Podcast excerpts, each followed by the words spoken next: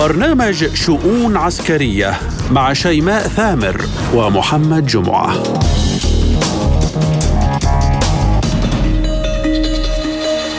ملفات عسكرية وشؤون جديدة من وكالة سبوتنيك الإخبارية بموسكو أقدمها لكم أنا شيماء ثامر أبدأها بأبرز العناوين. مؤتمر ميونخ للأمن 2023 رؤية غربية جديدة حول مصير أوكرانيا والملف الروسي الأوكراني صاحب الحيز الأكبر من الملفات. حرب سرية بين الصين وأوكرانيا والمنطاد قد يكون أحد أسلحتها. بولندا تقترح تشييد مخازن لأسلحة الناتو على أراضيها الشرقية والسويد تستعد لحرب وتدرب سكانها على المقاومة. الجيش الإيراني يحذر من أي تهديد لبلاده وشراكة استراتيجية إيرانية صينية تلوح في الأفق.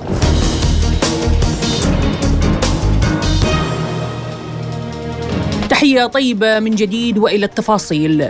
يختتم اليوم مؤتمر ميونخ للأمن 2023 أعماله والذي كان قد بدأها قبل يومين.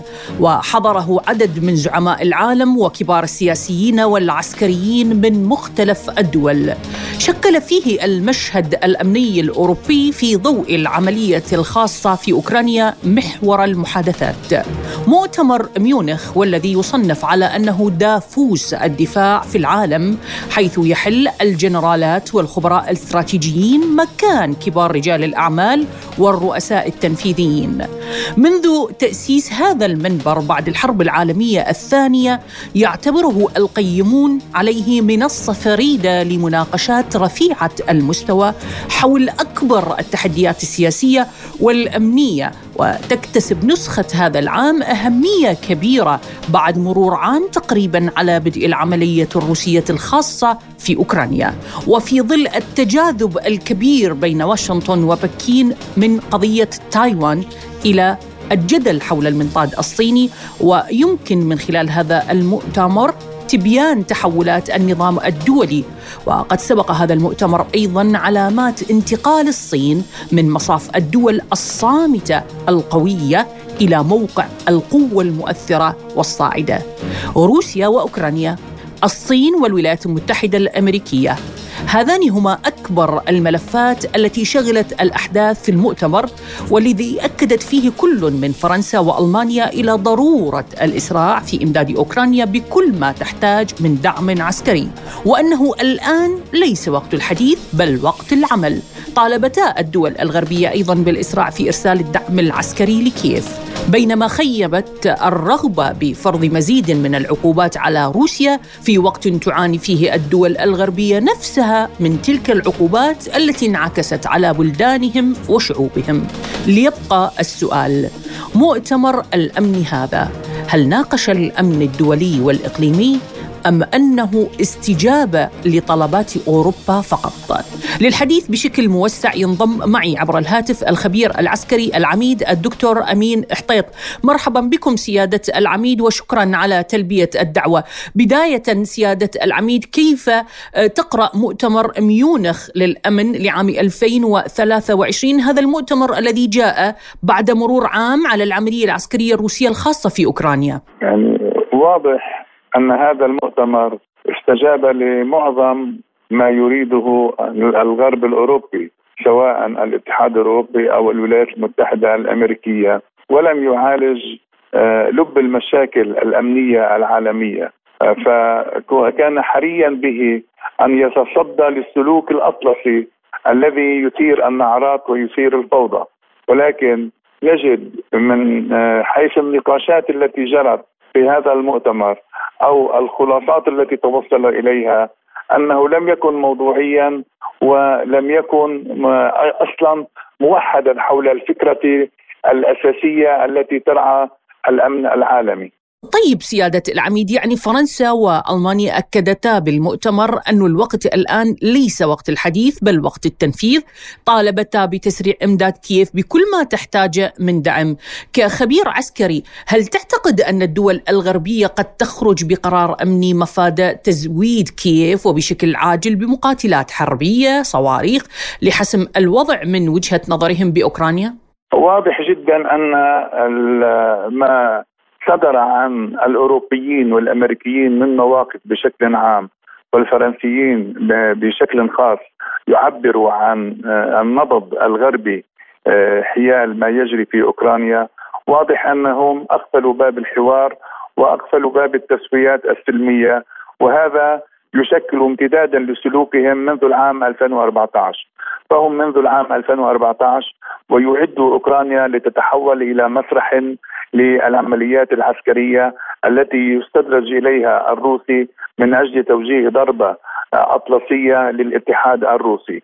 واليوم هذه المواقف التي صدرت في مؤتمر ميونخ أو على هامشه تؤكد أن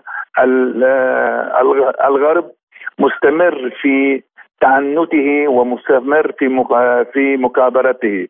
وهو لا يريد حوارا ولا يريد حلا سلميا بل يريد حسم الأمور بالقوة. ولكن السؤال الذي نطرحه نحن في هذا الموضوع هل ان الغرب الذي آه، يريد حسم الأمور بالقوة العسكرية يمتلك مثل هذه القوة اولا؟ وهل هو جاهز للزج بنفسه آه، والمخاطرة في مواجهة الاتحاد الروسي. من المعروف جد جيدا أن أوكرانيا مهما زودت بسلاح إضافي ومهما آه، أعطيت من ذخائر وأسلحة متطورة فإنها لن تستطيع أن آه، تجمع أو تشكل القوة العسكرية التي تمكنها من تحقيق النصر وهزيمة الجيش الروسي. وهذا ما أكدته العمليات العسكرية التي جرت خلال السنة الماضية. ونحن خلال آه، أيام آه، نكون مع الذكرى الأولى لبدء العملية العسكرية. فبالتالي السؤال الذي يطرح هنا بوجه الأطلسيين عامة وأمريكا وفرنسا خاصة. هل أنكم على استعداد لإرسال الجيوش النظامية والانزلاق في مواجهة عسكرية مع الاتحاد الروسي؟ أنا أستبعد ذلك وشعوبهم ليست جاهزة للانخراط في حرب تتحول آه، رويدا رويدا إلى حرب عالمية. لذلك آه، جل ما هم مقدمون عليه هم المتابعة آه، في تزويد أوكرانيا بالأسلحة والذخائر مهما كانت هذه الذخائر معقدة أو مطورة، لكن السؤال هل أن هذه الأسلحة تمكن أوكرانيا من تحقيق الفوز؟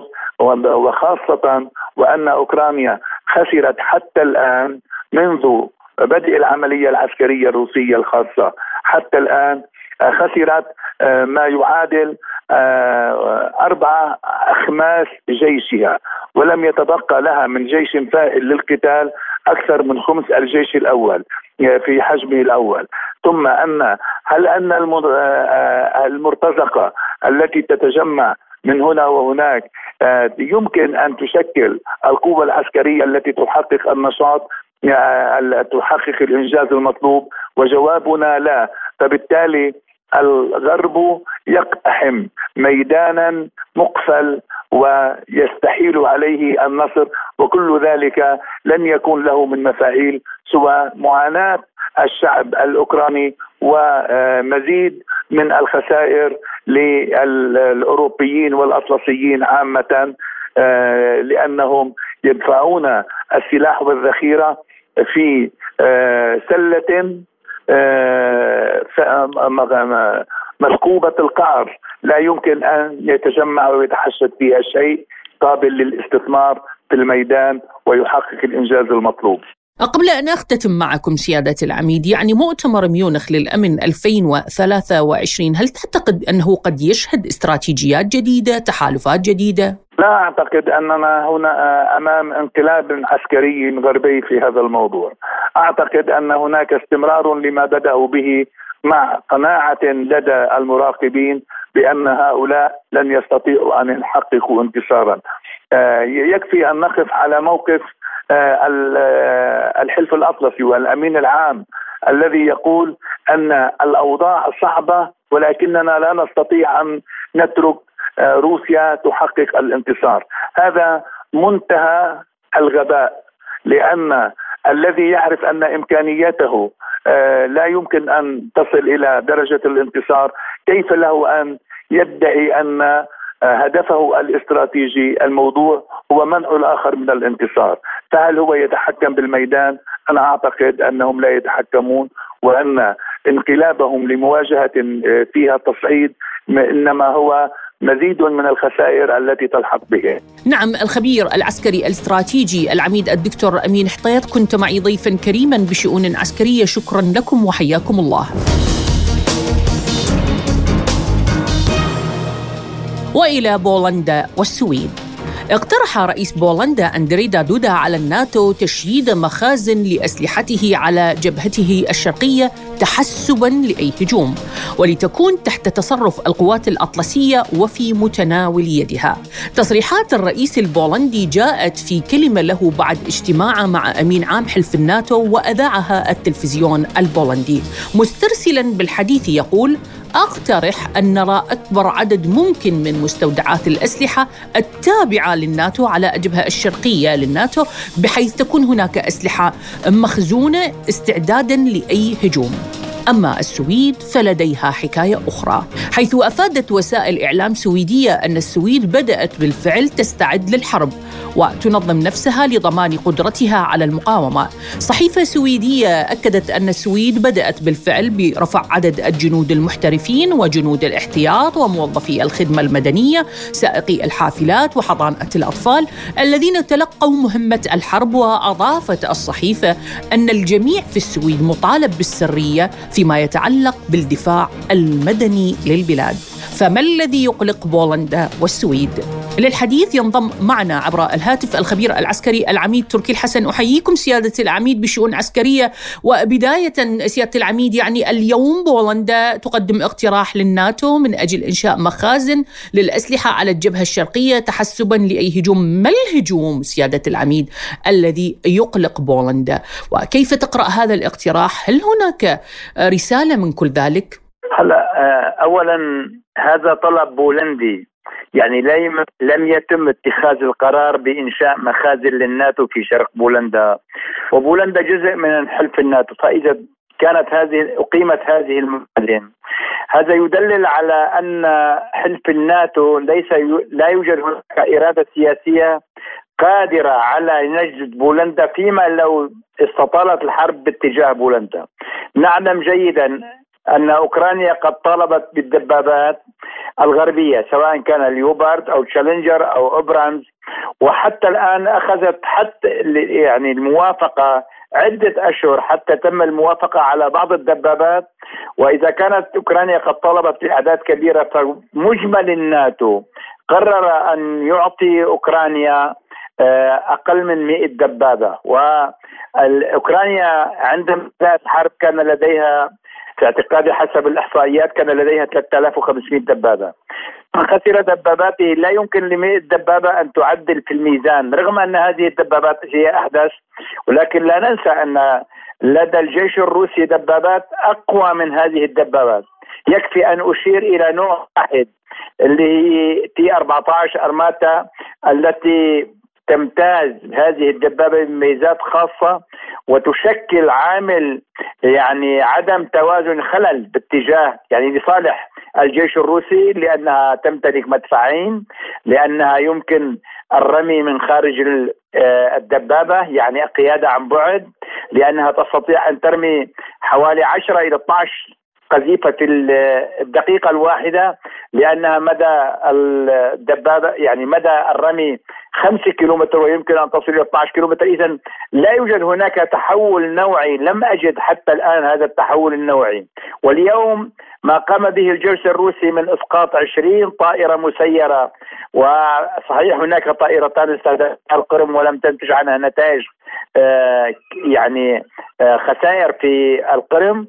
آه، هي هذه المحاولة المحاولة الثانية في هذا العام. المحاولة الأولى جرت في 13 كانون ثاني. وقبلها نذكر أنه عندما تم استهداف جسر القرم الذي يصل القرم ب روسيا الاتحادية آنذاك. كان رد فعل الروسي عنيفا جدا وأعتقد أن من قام بهذه المحاولة واستهداف آه، جسر القرم ندم على هذا الأمر لأنه تعرض إلى خسائر كبيرة، الجيش الأوكراني كل المعطيات المتوفرة لدينا تشير إلى أن هذا الجيش قد ينهار في أي لحظة من اللحظات، الجيش الأوكراني فقد أكثر أكثر من نصف قوته البشرية وبنفس الوقت فقد سلاحه والتسليح الذي الآن بيده هو عبارة عن تسليح غربي متنوع وبنفس الوقت يقطر في القطارة المخازن الغربية غير قادرة على إمداد الجيش الأوكراني بالذخائر ويشتكي الغرب بكامله حتى أمين عام حلف الناتو يشتكي انه قد أن المصانع الغربية لإنتاج السلاح غير قادرة على تزويد أوكرانيا بالذخائر الكثيرة التي استهلكتها في هذه الحرب.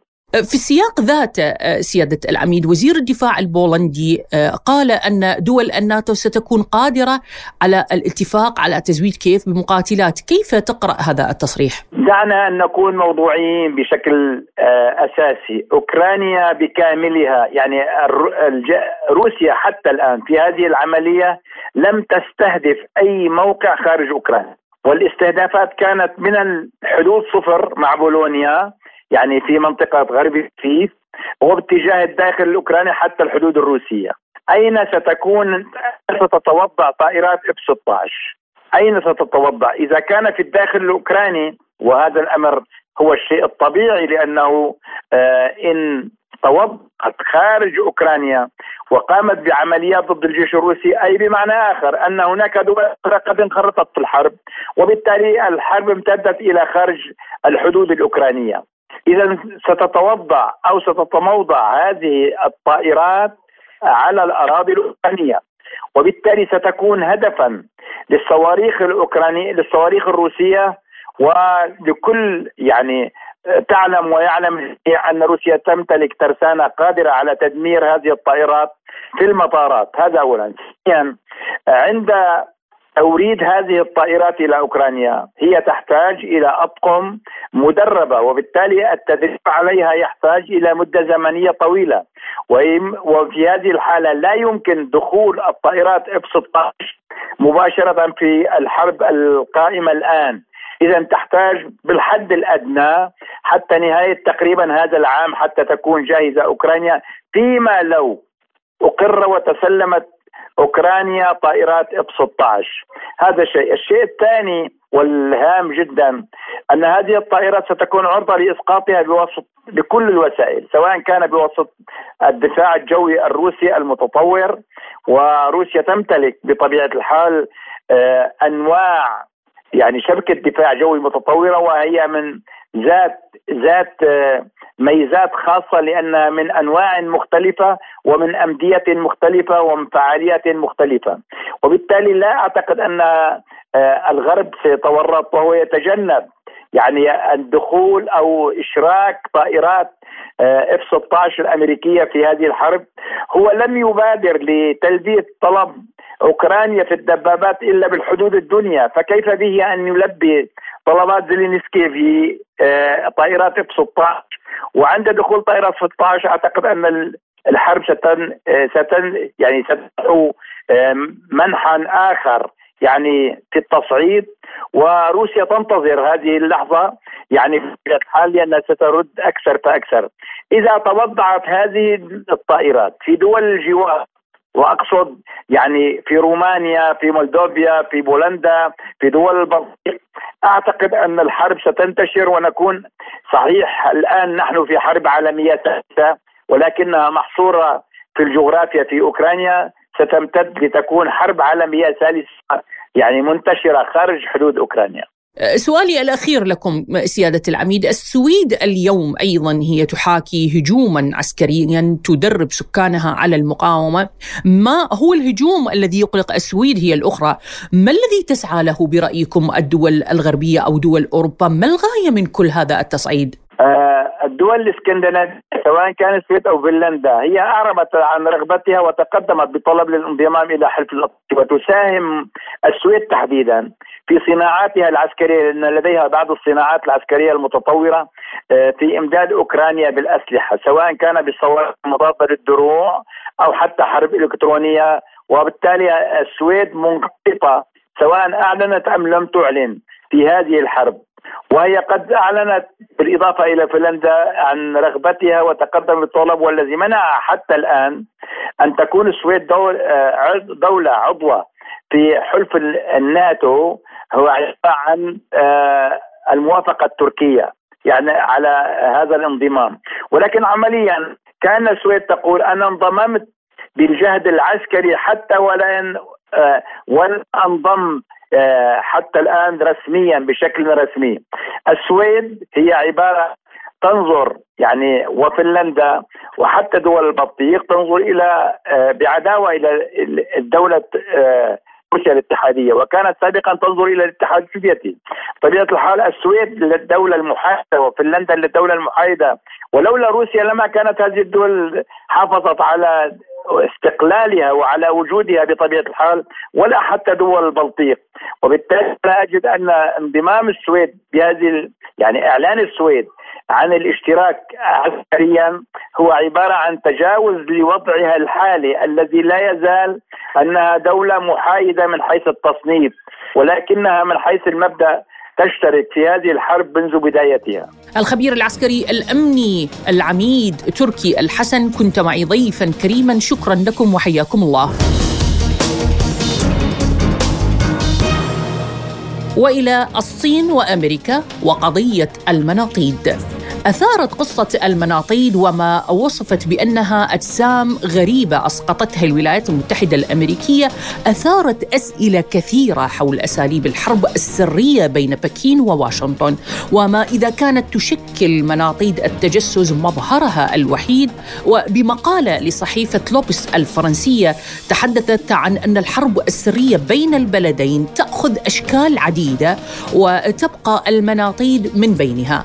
المقال أشار إلى أن هذه الأحداث تؤكد أن البلدين يستغلان كل الوسائل التقنية والبشرية لجمع المعلومات عن الخصوم. المقال أشار أيضا إلى أن البلدين يبذلان جهودا لتجنيد عملاء لمدهم بالمعلومات السياسية والعسكرية الحساسة عن الخصم وعن أي حليف مقرب منه. ليبقى السؤال: هل هناك بالفعل حرب غير معلنة بين الصين وأمريكا؟ وهل بالفعل المناطيد أحد أسلحة تلك تلك الحرب غير المعلنة؟ للحديث عن هذا الملف أستقبل معي عبر الهاتف الخبير بالشأن الصيني الدكتور علي محمود ريا مدير موقع الصين بعيون عربية أحييكم دكتور علي معنا بالبرنامج وبداية يعني منذ قضية المنطاد وإسقاطه الكل يتحدث دكتور علي عن حرب غير معلنة بين واشنطن وبكين والمنطاد أحد أسلحة تلك الحرب كخبير بالشأن الصيني كيف تقرأ ذلك؟ أنا لا أعتقد أن المنطاد هو واحد من أسلحة الحرب بين الولايات المتحدة الأمريكية والصين. الواقع أن هناك نوعا من التوترات العالية غير المعلنة بين البلدين والتي آه تم تظهير المنطاد على خلفية سياسية كجزء منها. بينما حتى الرئيس الأمريكي أعلن بالأمس أن هذا المنطاد هو لأهداف مدنية غير عسكرية وغير تجسسية وعلى الرغم من كل الضجة التي أثارتها أمريكا وتأجيل زيارة وزير الخارجية بالنهاية أعلنت أنه منطاد عادي. فموضوع المنطاد هو يعني تم تضخيمه وتم تضخيم ردة الفعل عليه في إطار وضع مزيد من الضغوطات على الصين آه، بإطار الحرب غير المعلنة بين البلدين في سياق ما نشهد من أحداث اليوم ومؤتمر ميونخ للأمن 2023 هل تعتقد أن المؤتمر قد يناقش التوتر المتصاعد بين بكين وواشنطن؟ سيناقش آه، المؤتمر هذا الموضوع كما سيناقش مواضيع المرتبطة بروسيا والتصعيد آه، في هذا المجال ولكن يعني الولايات المتحدة الأمريكية وحلفائها يقومون على إيجاد العداوات وخلق المشاكل. وفي هذا الإطار أن قيام هذا المؤتمر بمناقشة آه يعني أزمة غير موجودة. يعني إذا أنت راجعت الأفعال الصينية لا تجد فيها ما يدل على حرب. كل ما تجده نحن لا نريد الحرب نحن لا نريد الحرب. بينما تجد الطرف الآخر يناقش كيف الحرب ويبدأ باستعدادات الحرب ويشكل التحالفات العسكرية للحرب. وفي النهاية يتم الاتهام الأطراف الأخرى أنها هي من تريد الحرب. التي يريدون استدراجها إليها نعم دكتور آه، علي قبل أن أختتم يعني ما مصلحة الولايات المتحدة الأمريكية بتصعيد الأمور مع الصين وهي أي أعني أمريكا متورطة الآن بالأحداث بأوكرانيا؟ دعنا نقول أن الهدف الأساسي للولايات المتحدة الأمريكية هو هدف اقتصادي. المشكلة الأساسية القائمة بين الصين والولايات المتحدة الأمريكية هي التفوق الصيني في المجال الاقتصادي. وقيام الولايات المتحدة الأمريكية بكل هذه الضغوطات والتجاوزات ومحاولة جر الصين إلى حرب استنزافية في تايوان هي في إطار تحجيم الاقتصاد الصيني فشلوا في الاقتصاد وهم يحاولون الآن استعمال السياسة والعسكر لتحجيم الاقتصاد الصيني ومحاولة إيقاف نمو النظام العالمي الجديد وتطوره. الخبير بالشأن الصيني ومدير موقع الصين بعيون عربية الدكتور علي محمود ريا كنت معي ضيفا شكرا لكم وحياكم الله وإلى الملف الإيراني حذر الجيش الإيراني من أن رد القوات المسلحة الإيرانية على أي تهديد أو اعتداء سيكون ردا عنيفا ويجعل المعتدي نادما. التحذير جاء على لسان قائد سلاح الجو الإيراني العميد حميد واحدي مبينا أن قواته الآن بذروة استعدادها لرد الصاع صاعين لكل من تسول له نفسه الاعتداء على إيران. كان الحرس الثوري الإيراني أيضا أكد أن إيران بلغت مرحلة من القوة الدفاعية والعسكريه التي لا يجرؤ فيها لا الأمريكيون ولا أي قوة أخرى على أدنى تحرك ضد مصالح إيران ومحبيها. على الجانب الآخر تسعى كل من إيران والصين إلى شراكة استراتيجية وتعاون مشترك بجميع المجالات. أكد ذلك وزير الخارجية الإيراني حسين أمير عبد اللهيان عبر حسابه على تويتر. جاء في تغريدته أن إيران والصين عازمتان على التنفيذ الكامل لخطة استراتيجية وشراكة شاملة وحيث ما توجد مصالح مشتركة فنحن متواجدون هناك وذلك في إشارة إلى زيارة الرئيس الإيراني إلى الصين. عن الملف الإيراني كان لنا حوار مع الباحث بالشأن الإيراني الأستاذ صالح القزويني الذي وصف تحذيرات الجيش الإيراني واستعداده للرد على أي اعتداء يستهدف إيران قائلا بسم الله الرحمن الرحيم في البداية أحييك ست شيماء وأحييك هذا البرنامج وأحيي كل مستمعي قناة سبوتنيك أو إذاعة سبوتنيك طبعا صالح القزويني باحث في الشأن الإيراني. فيما يتعلق بالسؤال الأول دعيني أقول أنه آه، القضية قضية يعني العدوان العسكري على إيران على المدى القريب بل وحتى المدى المتوسط مستبعد جدا انه هناك أن تشن هناك الدول المعادية لإيران أي هجوم آه، عسكري على إيران. آه، لعدة أسباب. من هذه الأسباب أنهم آه، لا لا يعرفون دقيقا ما هي قدرات إيران وكيف يمكن أن يوجهون ضربات قاصمة لقدراتها وشل حركاتها؟ بالتالي مما يحقق لهم النجاح ويحقق لهم الانتصار ومكاسب كبيرة. لذلك أنا أستبعد أنه ما لم يتوصلوا إلى معلومات دقيقة حول قدرات إيران العسكرية فمن المستبعد أنهم يشنون أي هجوم عسكري على إيران. هذا من جانب. من جانب آخر آه، أن الطرف المعادي لإيران آه، والذي من المحتمل أنه يشن أي هجوم عسكري على إيران هذا متورط بعدة ملفات.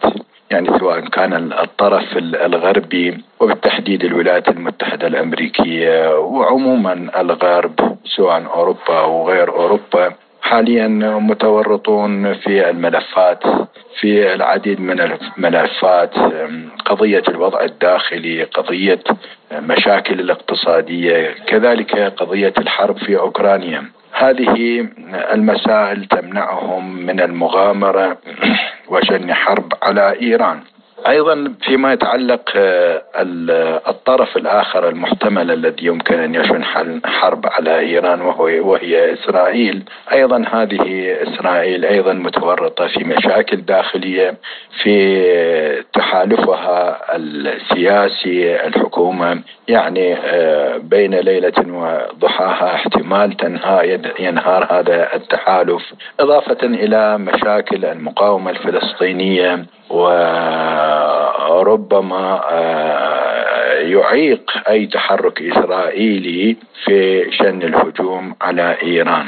لذلك آه، على المدى يعني القريب وعلى المدى المتوسط من المستبعد أن يكون هناك أي هجوم آه، عسكري على إيران. فيما يخص التعاون الاستراتيجي بين طهران وبكين وأهميته بهذه الفترة أضاف القجويني يقول بهذا الصدد. آه، فيما يتعلق بالسؤال الثاني طبعا آه، العلاقة الاستراتيجية بين إيران والصين هي علاقة ذات بعدين البعد السياسي والبعد الاقتصادي فيما يتعلق بالبعد السياسي بلا شك أنه هذا هذا التطور في العلاقة وهذا النمو في العلاقة آه، لا شك أنه يوجه رسالة إلى الدول التي تسعى إلى فرض عزلة سواء على إيران أو على الصين. آه، بالتأكيد أنه يخرق هذه العلاقة تخرق آه، هذه العزلة. وتوجه ضربة قاصمة آه، للإحادية آه، الغربية وخاصة الإحادية الأمريكية. أمريكا للأسف الشديد آه، تتفرد في فرض سياساتها على سائر الدول وخاصة الدول المستقلة. ومن شأن هذا التحالف يوجه ضربة لهذه الإحادية.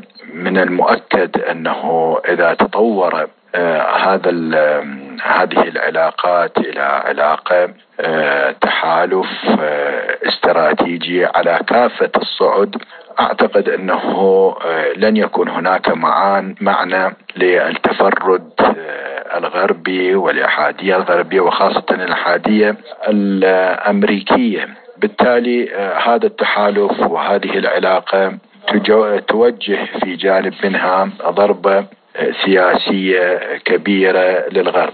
أما البعد الآخر لهذه العلاقة وهذه الاتفاقيات هو البعد الاقتصادي الاقتصادي بما يشمل الكلمة يعني الاقتصادي التجاري المالي البنكي وبالدرجة الأولى هو العلاقة النفطية بين إيران وبين آه، الصين. تعلمون أنه الصين دولة صاعدة آه، وأنها آه، يعني بحاجة ماسة في المستقبل إلى الطاقة وليس الطاقة. يمكن أن أن توفر الطاقة في العديد من العديد من الدول. ولكن أن يكون هناك طاقة آمنة وصول طاقة آمنة آه، أنا أعتقد إنه بحاجة إلى ذلك، لذلك هي تنوع في استيراداتها يعني تستورد من آه، من السعودية من دول المنطقة وكذلك من إيران. إيران آه، يمكن أن نقول أنه الجهة الآمنة في تصدير الطاقة للصين. يعني ربما تواجه بعض الدول الضغوط الضغوط الغربية بإيقاف آه، ضخ الطاقة إلى الصين. ولكن إيران آه، أساسا هي لا ترضخ إلى مثل هذه الضغوط وأساسا هي آه، متمردة على هذه الهيمنة. أنا أعتقد أنه الجانب الرئيسي في هذه العلاقة وفي هذا التحالف الاستراتيجي هو قضية الطاقة والاتفاقيات النفطية بين إيران وبين آه، الصين. طبعا آه، بشكل عام آه، الطاقة يعني النفط الغاز البتروكيماويات يرتكز ترتكز الاتفاقيات الحالية. على قضية تطوير الصناعة النفطية الإيرانية زيادة الإنتاج إنتاج الطاقة الإيرانية في المقابل أنه إيران تكون يعني تمد الصين وتكون المصدر الرئيسي للصين. وتكون هي حلقة رئيسية في مشروع الحزام والطريق ومبادرة الصين في ذلك. لذلك نعم إيران إيران تعول على الصين والصين تعول على إيران في المستقبل. ومن شأن هذا التأويل أنه يتطور إلى تحالف استراتيجي بين البلدين.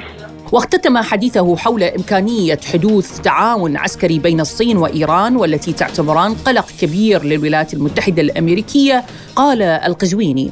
لا شك أنه الولايات المتحدة الأمريكية إحدى أدواتها في فرض سياستها وفرض هيمنتها على سائر الدول هو أن لا يكون أي مجال وأي قدرة للدول لتخرق وتخرق سياسة العقوبات وسياسة الحظر الذي تفرضه الولايات المتحدة على دول الدول التي ترى أنها تستحق تستحق العقوبات.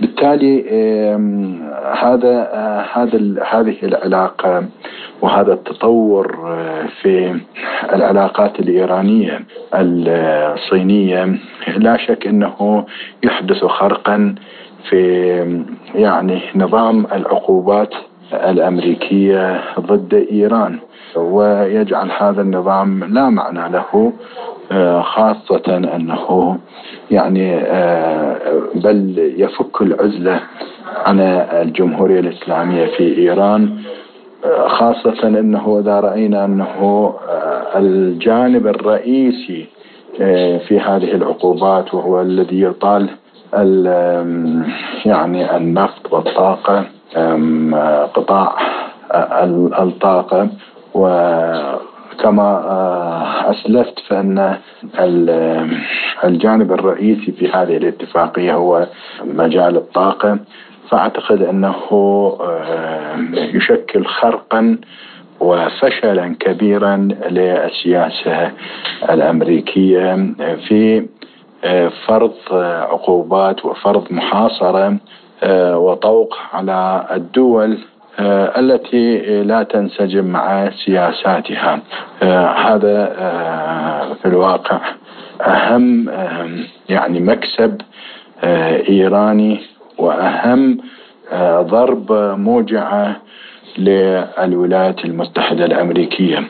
كذلك الحال فيما يتعلق أيضا بالصين وربما أيضا روسيا لا شك أنه تطوير هذه العلاقات يوجه ضربة آه، للولايات المتحدة آه، قضية العقوبات التي تفرضها آه، على هذه الدول. ولكن ما أريد أن أقوله أنه هذا كله نتيجة السياسة الخاطئة التي تمارسها الولايات المتحدة ضد أندادها يعني ما كان آه، ربما لم يكن هناك داعي لهذا التحالف آه، الاستراتيجي سواء بين إيران والصين أو بين إيران والصين وروسيا.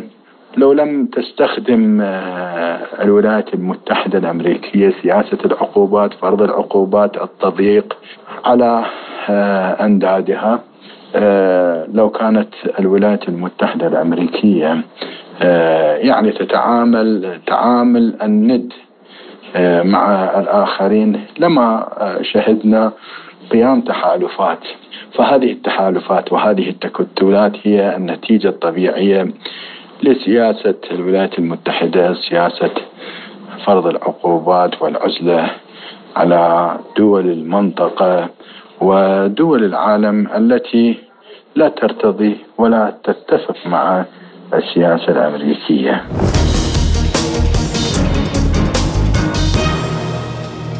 إلى هنا أصل وإياكم مستمعينا الكرام إلى ختام ملفاتنا العسكرية لهذا اليوم بحلقة رافقتكم بها من وراء الميكروفون محدثتكم شيماء ثامر وشاركني في إعدادها زميلي محمد جمعة.